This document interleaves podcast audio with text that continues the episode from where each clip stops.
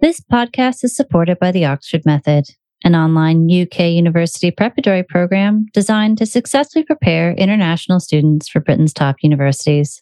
As a patron of the show, you can get up to 40% off their over 30 course options, as well as their university preparatory services.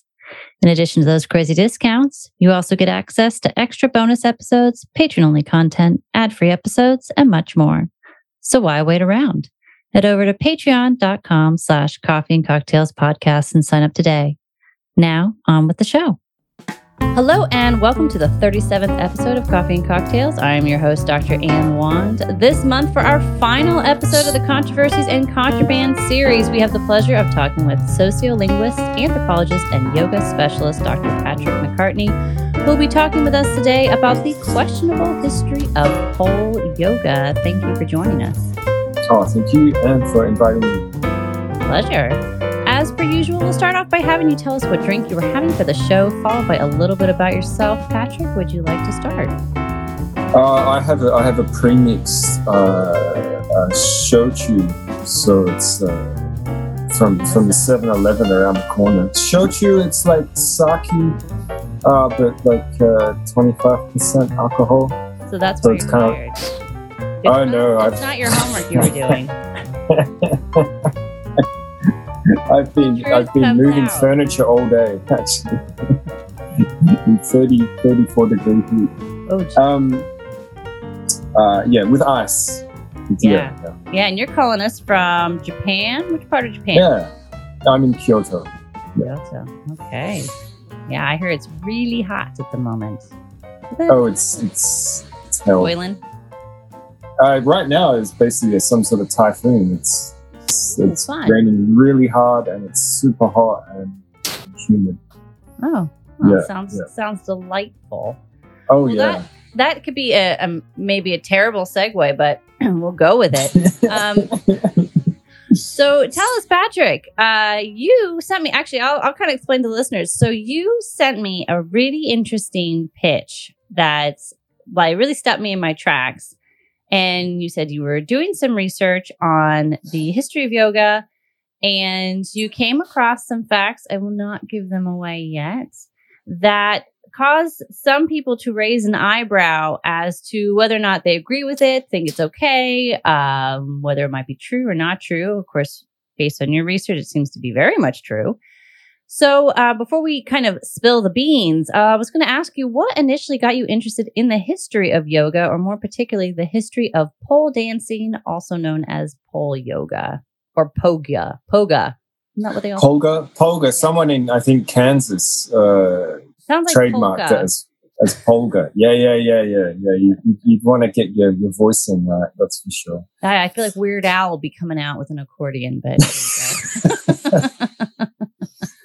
Uh, I it kind of the the reason I I as you said I, I I'm an anthropologist, but I, I also have training in archaeology and historical linguistics and, and classical philology as well. So I'm something oh. an Indologist, uh, Sanskritist, and so I've I've always had a, a, fascination with you know just old things in general, but mm. I, and and I actually started out. I, I, went from like you know really old stuff and and then found myself more interested in what people were doing with really old stuff in terms. Yeah, but old stuff. You mean like like five thousand year old stuff, not like my grandpa's old stuff.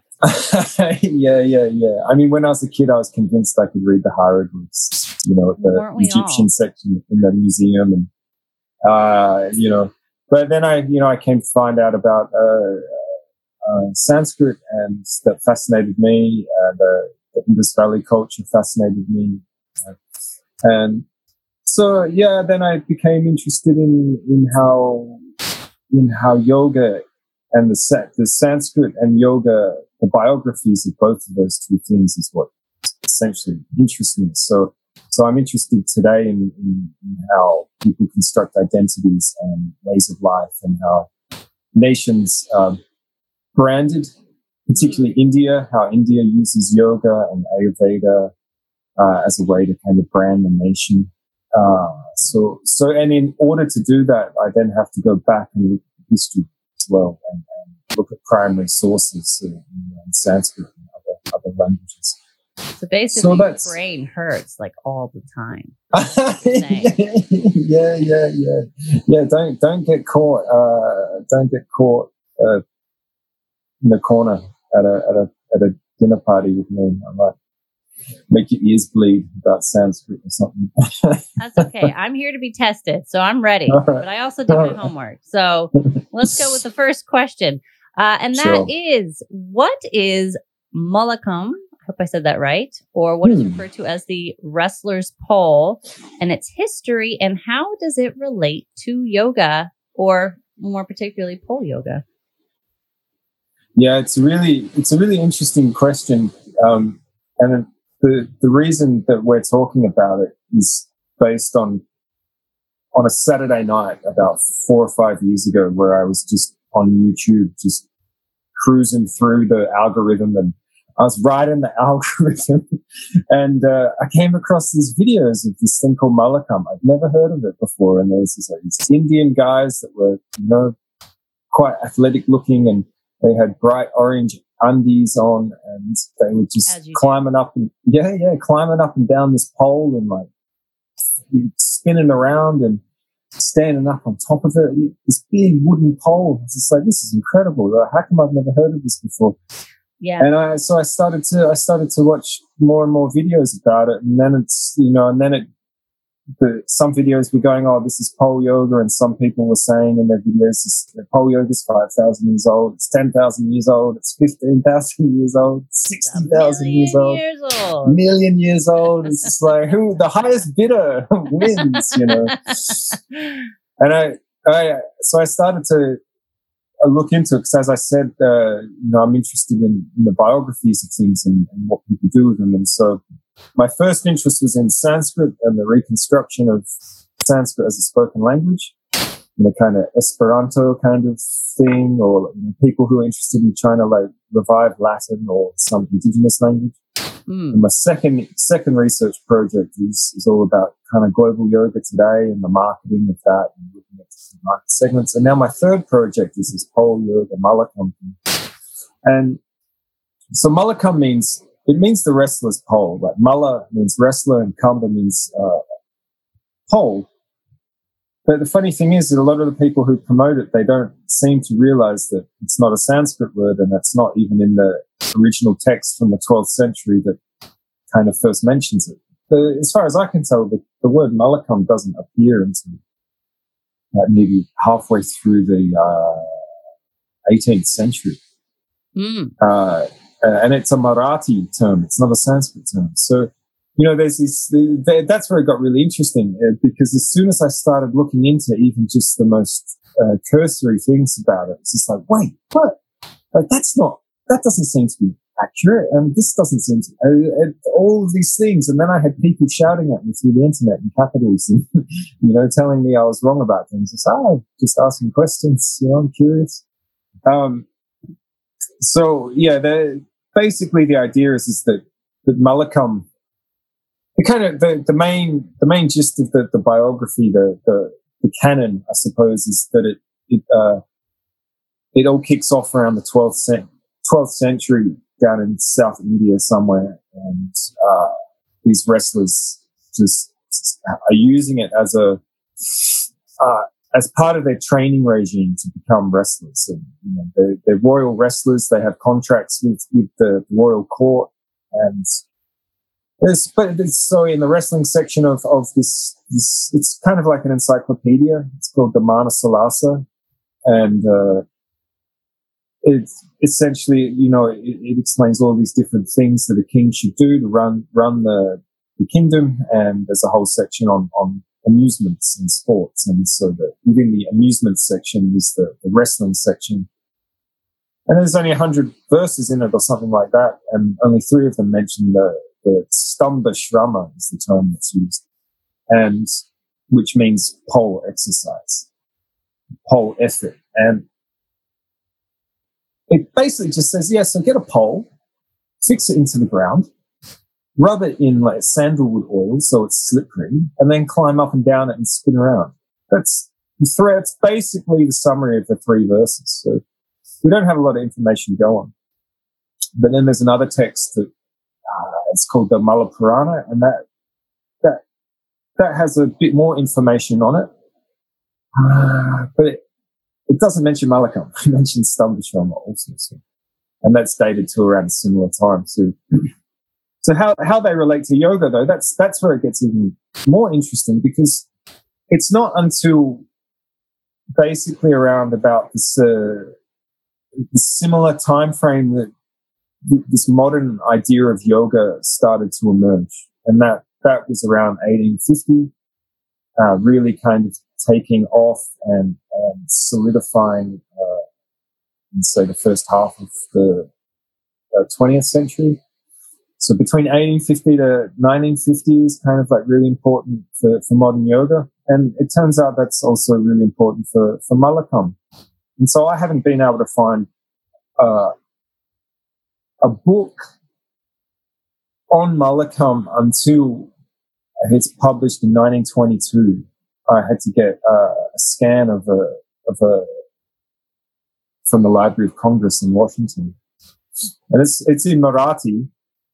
And so then I, then I ended up, I collected, I collected like probably 20 or 30 of these kind of health manuals from like going back to like even the 1850s through to the 1950s in Hindi, Marathi, Gujarati, and uh, in English.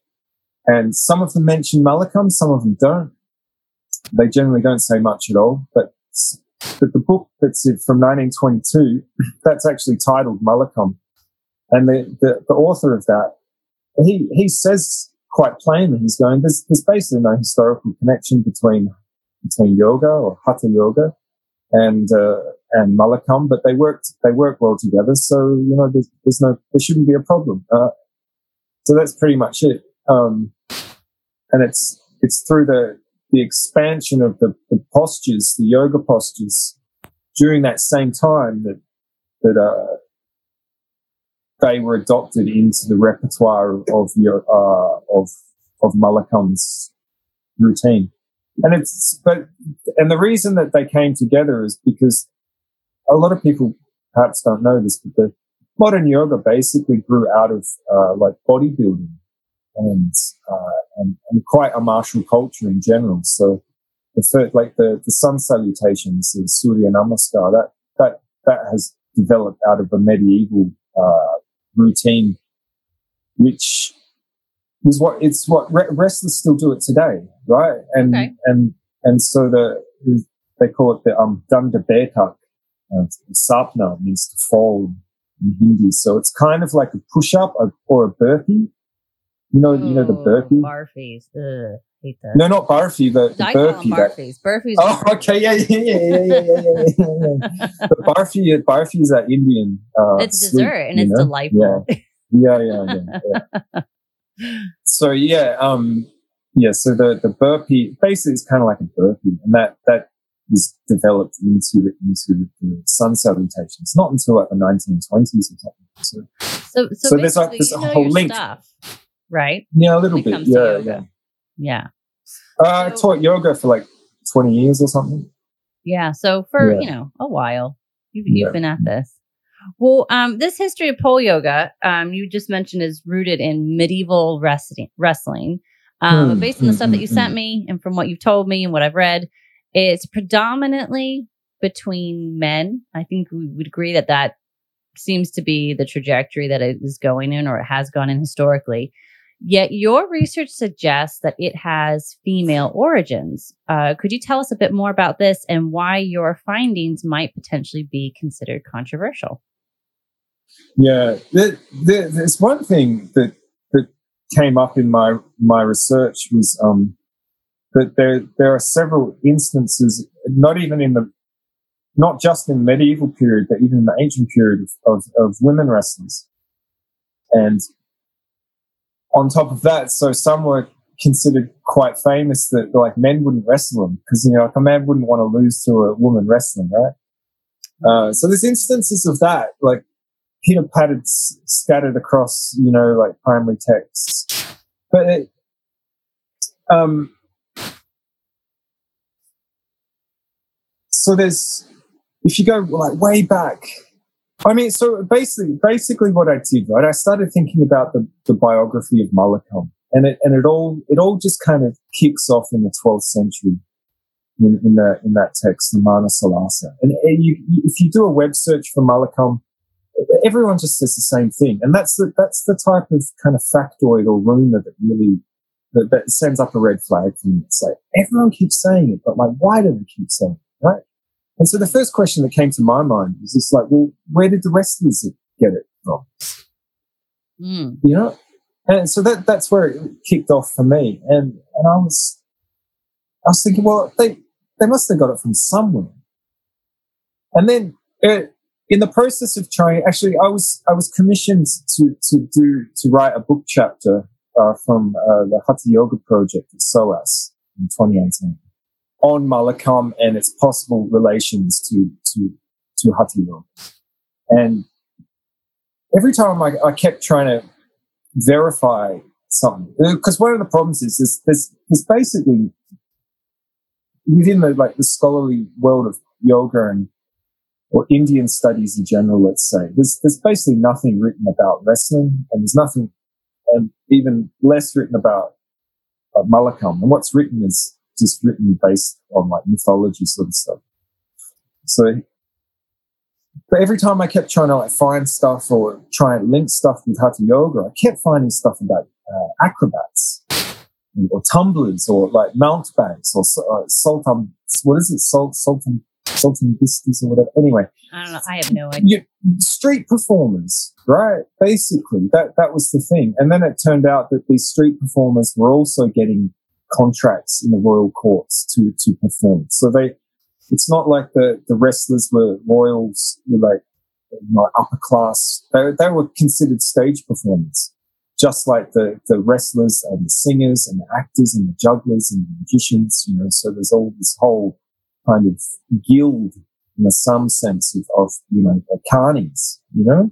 Mm. They got small hands and smell like cabbage. Smell like cabbage. Maybe. you said it, I didn't.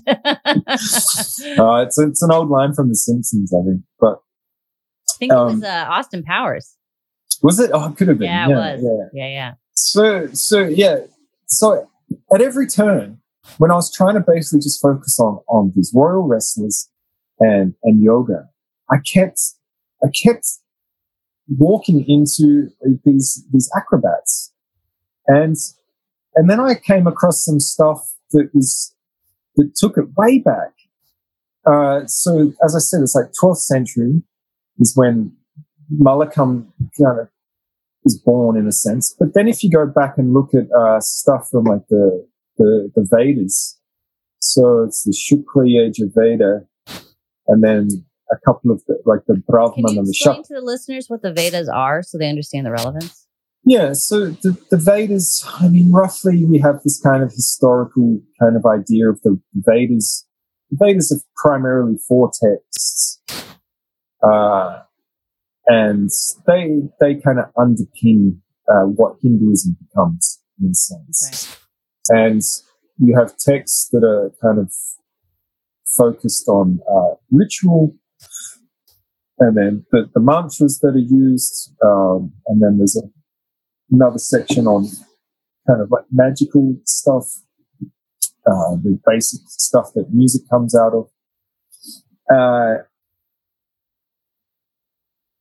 so we're talking a period roughly about maybe like 1200 BCE to say 500 BCE. That's that's one of the kind of windows that it's given. Some people make it earlier, a bit later, but that's that's roughly it. And so the, the Shukla Yajurveda and the, the Shatapatha Brahmana particularly, it's maybe like it could be around 800, uh, 1000 CE, maybe like I, I don't I don't really know. I'm not a, I'm not kind of like a Vedic specialist to be honest. That's okay, but I think kind of to get back to this this idea of of sort of what your research is finding, and if I can kind of summarize in a in a brief bit, and then you can expand, is that it seems like there's this idea that people have of when the history of yoga started or certain aspects of yoga started, and particularly pole yoga, and what you're finding is that just because that's what people assume, that doesn't mean that that's necessarily accurate. And then through that, you're also discovering that potentially there, um, whatever you're finding might be in contradiction with sort of the image of how yoga needs to be within the tourism market. Would you say that that's fair? Oh yeah, I mean, there's there's so much misinformation around the, the, the history of yoga uh, for, for, convenience sake.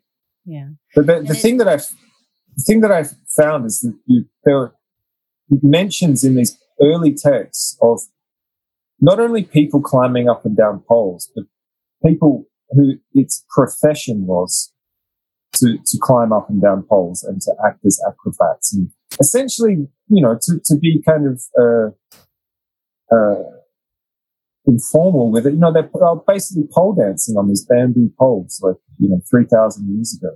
Okay, so let's kind of hone in on this pole dancing aspect. Um, so, if we look at the research that you found, uh, you have said that the evidence you collected appears to support the idea that the aesthetic transition from simple static postures to complex contortionist postures was directly influenced by outcast pole dancing prostitutes, which is the female element that you ended up discovering in terms of the history of pole dancing. That was the yeah. big what? Yeah, yeah, yeah, yeah. Obviously, this is a very bold claim. So, could you tell the listeners how you came to this uh, realization or conclusion? Yeah, I mean, I know to say like pole dancing prostitutes is a bit cheeky, but you know, like like you said, it, caught your attention, right? yeah, I definitely, but, I definitely made but, me go, maybe bring this guy back. But that, but that's the thing. I mean, to, to kind of deal with the, the prostitution thing first is that is that a lot of these groups were known uh, throughout throughout the ages as either just because they danced in public on top of poles of being, you know, licentious or that the, the impression was that they were kind of loose in some way. They but, the men or the women or both? I, well, I mean, that's an interesting thing because if you look across like the, the, the performing guilds, like all across Asia into, into the Near East, uh, anyone who was basically a stage performer, their sexuality, uh, if you're a man, your your sexuality was questioned. You were, you were assumed to be homosexual if you were some sort of stage performer. Really? right. So yeah. So uh, so there's that.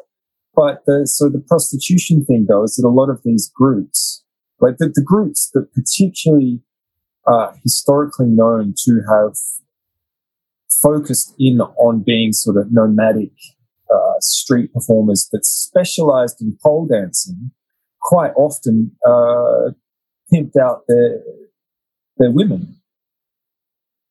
Or they were known like the, the men were kind of layabouts and they just pimped out their women. And then and that kind of like links in with the whole uh, uh Devadasi, the temple girls and stuff which you know is all across Asia in some sense. You know, oh, I didn't realize there were temple girls Okay. Oh yeah, the David Devadasis is this, this famous kind of thing. It, it's similar to like you know the oracle stuff in oh in, in ancient and, Greece. Okay. Yeah. Yeah, yeah, very similar to that, and that that's all across Asia. Interesting. That's ancient period, but uh, Devadasis is still around today. Okay. okay. so, but so. so so like the prostitution thing is is legit as far as I can tell. Uh, but so these uh,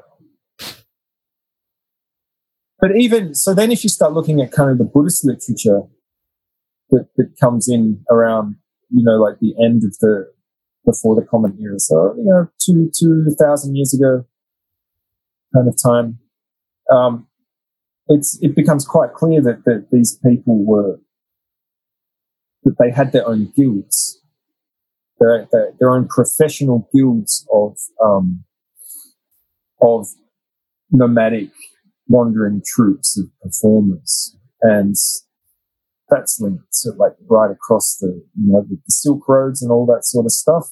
Okay. Um, because they, they, that's what they kind of traveled along, right? Um, but the, uh, the, the, what am I trying to say? The, the people who who were first mentioned in the in the Shukla Yajurveda they lived in uh, in outcast villages deep in the mountains, and like the, so the mentions of them that you find, you know, they they went down into the down into the outskirts of the city and tried to perform, you know, out the front of the gates of the city. They weren't allowed in because they were outcasts. And, you know, they got beat up because they were outcasts and all this sort of stuff. So there's all these like, you know, ancient stories of discrimination. But the thing about the, the postures and that whole you know, this, what I, what I refer to as the acrobatic turn or the contortionist turn. That comes much later because the, the original kind of ascetics, the proto yogis in a sense, they weren't, they weren't stretching that. The whole stretching side of yoga doesn't even begin to emerge until like the 10th century, 11th century, according to like the scholars who are really focused in on that stuff. And it doesn't really kind of mature until like the 14th, 15th centuries. So we're talking about people who are pole dancing, who are climbing up, you know, quite tall bamboo poles, uh, several meters above the ground, in fact, and who were it's doing back terrifying to look at. I've oh, seen the videos, I, and it's like yeah, holy smoke! Yeah, yeah, I think the pole is going to snap because it's super thin. Yeah, yeah, yeah, yeah. The bamboo is really strong. The Mallakhamb poles they use today are like teak wood generally.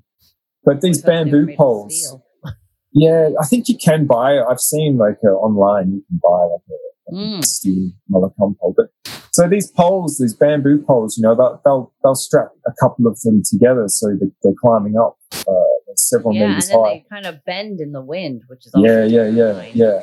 And they and they'll put yeah. kids on top. Oh my god! Yeah, yeah, or swing and swing. So there's there's artwork from from the like, Middle Ages, basically, that in the early modern period that you know shows that uh, a woman on top of the pole and she's swinging a kid around that's in a basket. And then at the crescendo of the performance, she'll drop the basket and the kid will fall, fall to the ground and, and be caught, you know, with, with much relief by everyone in the crowd. Um, so there's that. But the, I was going to say there was one woman in the 17th century who did not make it and there's a oh yeah dedication to her, isn't there? Yeah, yeah. Her name's Yelika. It, it, it, that intrigues me. I haven't been able to get back to India to, to go find this this memorial stone, is what it's called, but it's mm. it's down in uh, like South India somewhere, in uh, kind of near to Hyderabad. So yeah, it basically the the the, the translation.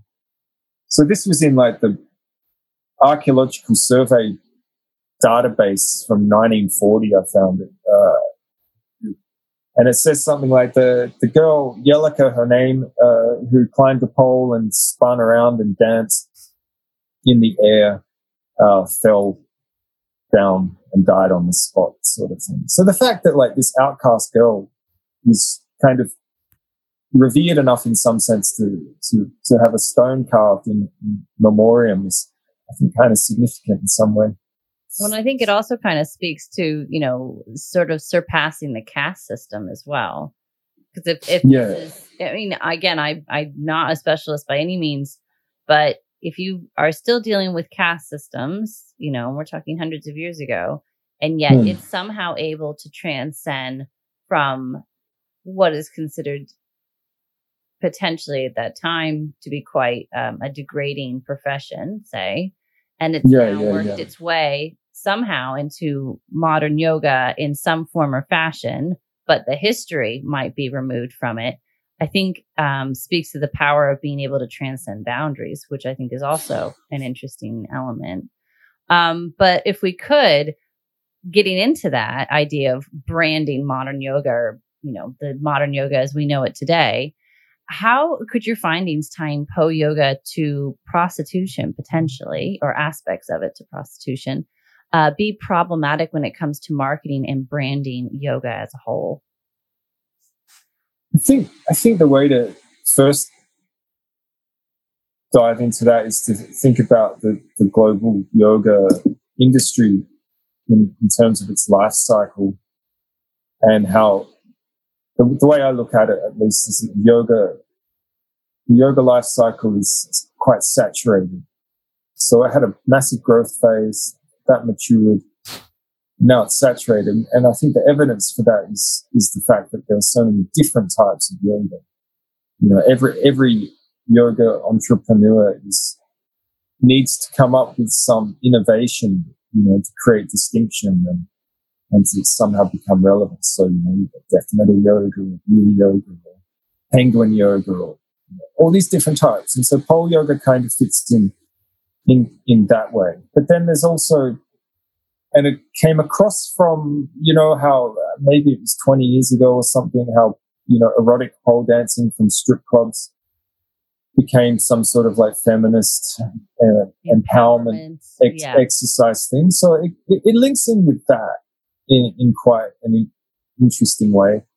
And but uh, it, it, doesn't seem it, it seems to strip the controversial element to it. Oh yeah, yeah, sure. I mean, I don't know if you've ever tried to like do the pole dancing stuff, but I mean, I think it would be a mistake. I think I would hurt. I'll be honest.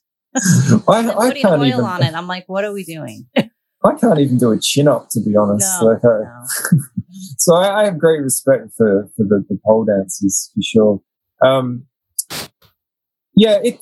I mean, I don't know if there was some sort of you know uh, conspiracy to to erase the the criminal caste because that's what they were called during the colonial period, right? They, they, there was this whole thing around the criminal castes, and that's where you find a lot of ethnographic material on on these particular groups who were the specialists in, in, in the pole dancing or the pole performance, and they and they were outcast, but they also they also these performers would go around and collect a special tax as well, the performers tax. Mm. Everyone had to pay it, right? And then also they would then donate a lot of that money to a temple, and then that's how their kind of status elevated as well. Um, but if you look at if you look at acrobats and wrestlers, you can go all the way back to Babylon and to Egypt to find the mm. how these these these kind of stage performers in general had a really important, important position within the, the ritual and symbolic universe of, of legitimizing royal power. And the acrobats as well. And this links into like my theory around why it is that the medieval hatha yogis adopted the contortionist uh, aspects of the acrobats is that acrobats were especially considered to essentially be otherworldly and to have superhuman powers, to be able to climb up the pole and do backflips and to have the focus and to be fearless. And they also, because they were involved in like funeral processions as well, they, there was all of this stuff about them just being supernatural and otherworldly. Mm. And, and so, and, but how that relates to the I think basically in some way they got got erased.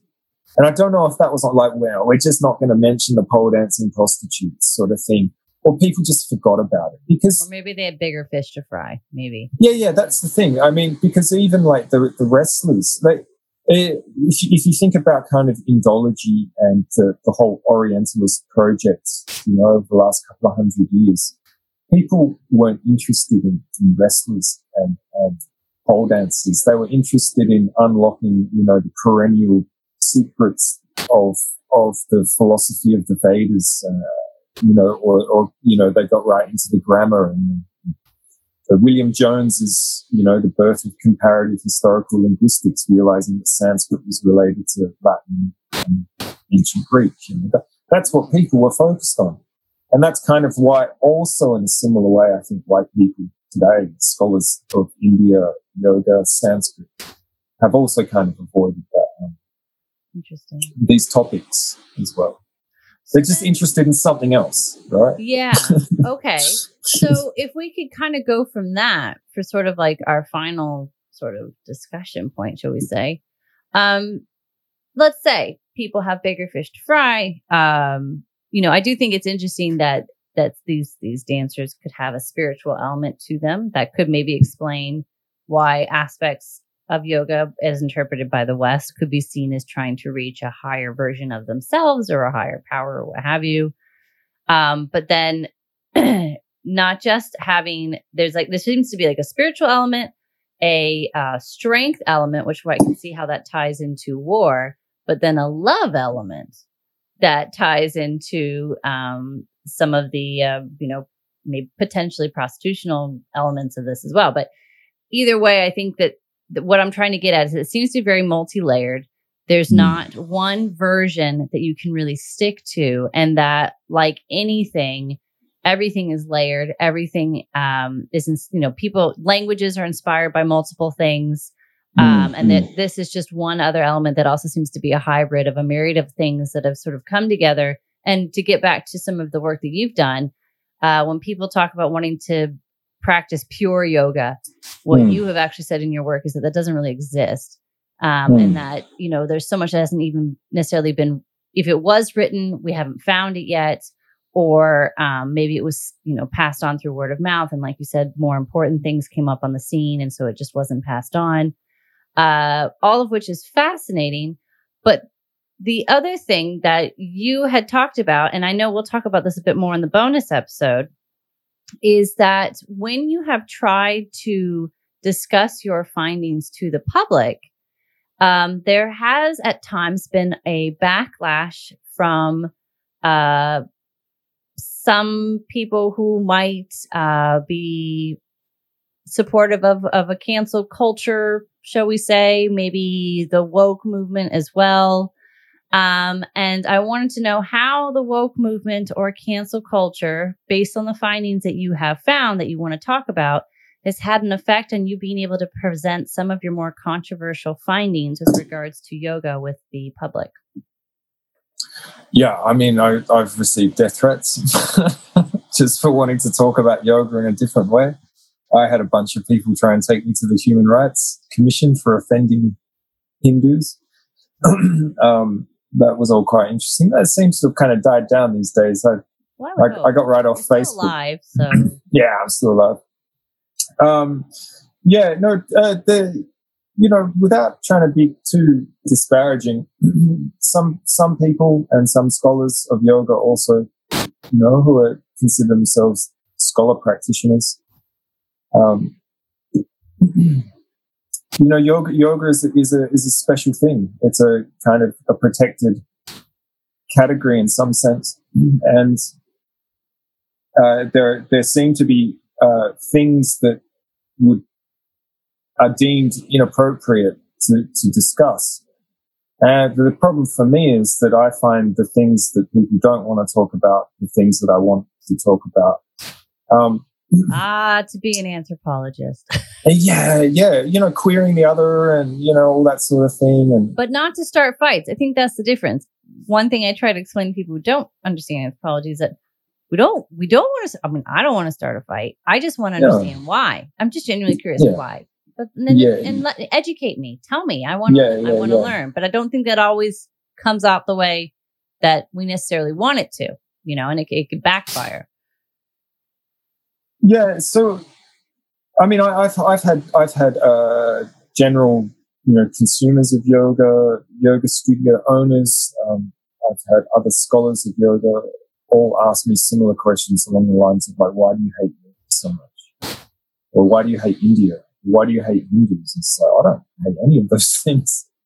I just think there's another side to it, and I'm curious as to why no one talks about it. But you know, the, the st- my stuff with, um, you know, how I, I, I've written a bunch of stuff on links with yoga and, you know, Hindu nationalism or just fundamentalism in general, like talking, thinking in terms of like yoga funda- fundamentalists of, of any geographic region in the world. I mean, you, surely the listeners must, must know someone who's really into yoga and who's really really annoying. Yeah. yeah.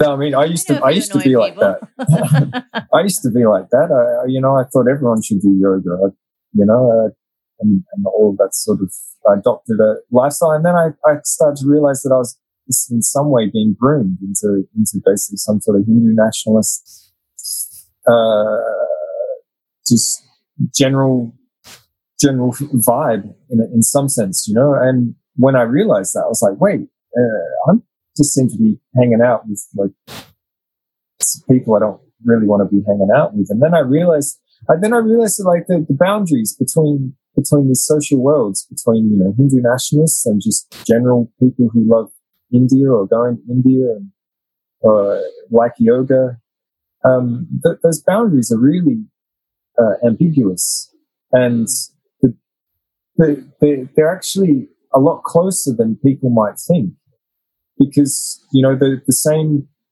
these different groups of people are quoting the same books. They're, they're talking about the same sort of lifestyles, the same sort of diets, the same kind of utopias. Um, and they might not even like know that the other exists in some sense. And so, you know, that, so if you, if you, if you start talk, trying to tell people, I mean, I've had people in lectures that I've given like basically stand up and start shouting at me, you know? telling me like, uh, I must, I must be crazy to think that, that a, a, yoga person somewhere in the world could be inadvertently supporting, uh, you know, Hindu nationalism. It's like, well, I just explained it. What did you miss? Like, yeah. Well, and I think that that's really challenging. And I, I've, you know, I, I won't, you know, I, I have to, I have to be diplomatic, uh, especially since this is my podcast. But um, I can say that there have been instances when I have presented political information and uh, the person receiving that information hasn't liked it. And mm. I've learned in the work that I've done that I have to quote people who are from that area in order for them to stop getting angry. I mean, they might not agree with it, but it's almost like they have to hear it from somebody else in order for them to go, oh, well, now this is awkward. And mm. so I, I, think, you know, that just also speaks to sort of the difficulties when you talk about politics or religion. And I think in your case, unfortunately, it's kind of a combo of the two in some respects. Mm. Um, it's, it's always going to kind of get people's back up if it's, if it goes against the grain of what is technically accepted at, at this time and place. Would you agree? Yeah, yeah, I agree. And and that, that, there's a monetary kind of aspect to it as well, because a lot of a lot of well, yoga scholars, of course, there's a monetary aspect. Yeah, yeah, yeah. but, but what I mean is that there's a lot of yoga scholars who have you know got kind of side hustles, um, you know, running courses where they set up sort of institutes or whatever, and or you know they they write books, and I I I've come to I've come to read read a few yoga books and as drafts and sent back to the author and said like, you know, like, a lot of this stuff is kind of a bit iffy what you're saying, and they're like, ah, yeah, but I just want people to like buy my book, and this is the sort of stuff that yoga people like to read. So, so then it becomes like, you know, there's this there's this cynical approach to the recycling of these yoga factoids I would say almost like an ethical approach as well. Oh yeah, there's a, there's there's a weird ethic thing going on for sure. Yeah. So, and so so then it comes down to it's you know there's there's in some sense uh, scholars of yoga particularly are are at the mercy uh, of of the consumer uh, in, in many ways. You know that course, you know, because I I've, i used to run a lot of um, courses, you know, one day courses and stuff. I just go around and give some sort of history of Sanskrit and Tantra and mantras and stuff, and do some stretching and and it was always so interesting to me how how uh, you know depending on if you just change some aspect of, of the poster eh, you know if, what how how it could change whether you know the number of people that came. Mm. And so, you know, I have, I have, a, I have a really intimate uh, insider experience of, you know, more than a decade at least of, of trying to like get people to come to my yoga classes and, and playing around with, you know, images and, and the, and the, font and just, just the rhetoric and, and, that sort of thing. So I, have come to know it also from, from that angle. And so yeah, the thing is, is that some scholars of yoga who who are also trying to do something similar and, and, and run courses on outside of the university or they're, they're kind of beholden to a sense by, by that, by the consumer base who want to know a particular narrative that they've come to, come to identify with. And I find that I, I can't personally bend to that. So I don't do too many of those lectures these days. Yeah. Well, say I the wrong things. Yeah. I think for those listening, it'll be interesting to see, um, you know, how it, for those that are yoga practitioners, if there are similarities they found across the board that maybe attracted them, that um, maybe if they had heard a different narrative, and we will provide uh, readings in the show notes, if it might cause them to to pause in their tracks for a little bit uh, and be willing to potentially see things from a different perspective, or if it makes them uncomfortable, and then maybe have them ask themselves, "Why am I feeling uncomfortable?" And it could just be because we've been, you know, fed a certain thing and it, yeah. it's prevented us from allowing there to be space for other versions or other interpretations of that. Well, one of the one of the I suppose more recent ones is if you think about, say, the branding strategy of just a general woke yoga, mm. how how yoga has been uh, instrumentalized towards a social justice activism. Mm. And what's what's really kind of funky about the rhetoric that's used is that there's all these people that are applying critical race theory to yoga and who claim to be yoga specialists or traditional stewards or you know, indigenous knowledge keepers or you know these sorts of terms that they use to create legitimacy for themselves. And then they'll they'll say something like yoga was, is, and will always be about social justice, activism, and uh, collective liberation. You know, they take on the, the rhetoric of, of cultural Marxism, and and then they'll quote, you know, like the some of the, the seminal primary texts, like Patanjali's Yoga Sutras, that was written maybe 350 CE, roughly and they'll they'll say that this is the highest example of ethics uh, and morality, and they'll claim that it it references uh, community building and embodied embodied experience. And it's like, wait, hang on a sec. I'm pretty sure it doesn't. Like I've read that just a handful of times, you know, from cover to cover. It's uh, four chapters.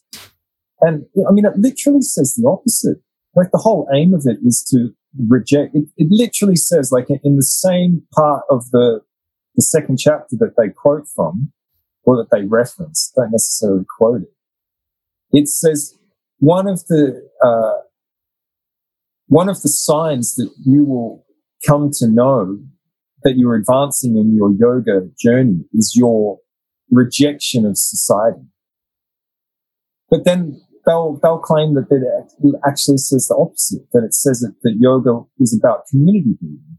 But do you think the rejection of society, the way it may be interpreted, is it's a rejection of the negative aspects of society? No, no, it's just complete rejection of society. Like to have nothing to do with it, to be absolutely outside of it. To to the, the aim, the final aim of of that that particular style of yoga, which has come to kind of embody uh, like the, it's the yoga Bible, you could say, right? Mm. Um, if, if you start asking someone like, what's, what's yoga? They'll, they'll reference this text, right? Or what's a yoga lifestyle? They'll reference this text.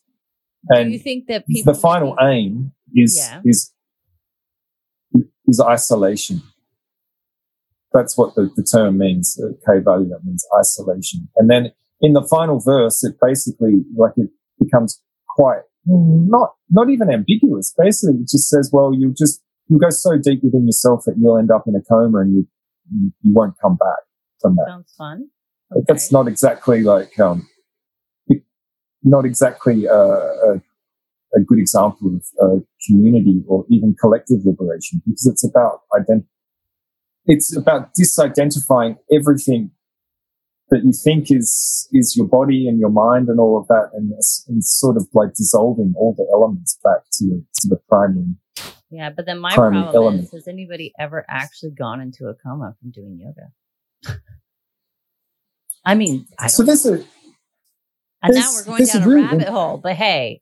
oh yeah. Well, I remember the first time I went to India in 2001. I remember I got in the elevator in this ashram I just signed up to spend two years at. Uh, had scholarship from the Indian government. And I hopped in the elevator and there was this two, there was a young guy and a girl from, uh, I don't, Bulgaria from, and the guy had like a Timothy McVeigh stare in his eyes, thousand yard stare. You know that, do you know what I mean? Uh, Timothy yeah. McVeigh, you know, that he just had that like dead eye look. Like this guy had that dead eye look in the elevator. Oh, he couldn't talk. He was like basically catatonic. And it turned out he just kind of like fried himself from like doing too much yoga or something. I was like, I hope I don't end up like that guy. No. so yeah, I mean, he was he was basically catatonic. So it's weird, and that's where it gets a bit weird as well because like you know these ashrams they tell you to come, and then and then I remember those looks in their eyes. Yeah, yeah, and then you just get you just get kind of like you know shunted out the, the side door, you know. Like well, if you start, uh, yeah. if you start like you know, getting a bit schizophrenic, you know, they'll just like, they'll, they'll send you down to get some meds. So, I mean, fair enough. Like, you know, they don't know how to do anything generally. Yeah. They're not psychiatrists. Yeah. I mean, um, you know, it's one of those things where you can just keep going and going and going the more you look into it. But um, there has been um, a podcast actually that um, I sent you a link to, and I'll I'll make hmm. sure to hmm. put it in the show notes, make a note of it, and of course the name is uh, Astray. That's what it's called. Astray. Yeah, yeah. and uh, don't try Datura. yeah, and it talked about the dangers of the yoga industry in India, mm. and it mm. actually was interviewing a psychiatrist in India, looking at um, some of the potential negative effects it can have on Westerners who are not really sure what they're walking into or they're not being trained properly and Oh, sure. Um, you know, and I and I for those that are interested, I can I can leave um, some some notes about that. Um, but uh, I think what we'll do for right now is we'll put a pin in this. Um, but what I'm going to suggest to the readers is that you check out Patrick's work. Um, he's done some really interesting stuff with regards to kind of questioning the history, um, getting people to approach yoga from a different lens um, not to start fights. I didn't, I didn't take it that way. um, but to just sort of get people to sort of step back and think, okay, we are told a certain narrative and maybe there's more to it, like there is with anything in history. Um, there's always more that meets the eye. Uh, so, uh, with that, I'm going to say uh, that's it from us for the moment for Coffee and Cocktails with your host, Dr. Ian Wand. Uh, again, I'd like to thank Patrick for joining us at the studio this afternoon. Additional information on today's topic, as mentioned, will be available on our website in the show notes. I'm also going to ask people to um, check out and keep your ears open for the bonus episode because we will dive into this a bit more in terms of discussing some of the difficulties that Patrick has had trying to explore topics um, based on his positionality as, um, dare I say, a white guy uh, looking at and research, um, non-Western research, and kind of get into that uncomfortable discussion of, of why we might have issue with this and and the effects it could have on the researcher and maybe the informants and everything within that. Uh, but in the meantime, we are going to take a little bit of time off uh, in order to prepare for our new series this fall. So stay tuned. And if you enjoy this series and would like to check out our bonus content, consider becoming a patron starting at one pound per month. It's support from our patrons that really helps to keep the show going. By becoming a patron, you get access to bonus content, patron only interviews, panels, workshops, and much more. To join, just head over to patreon.com slash coffee and cocktails podcast.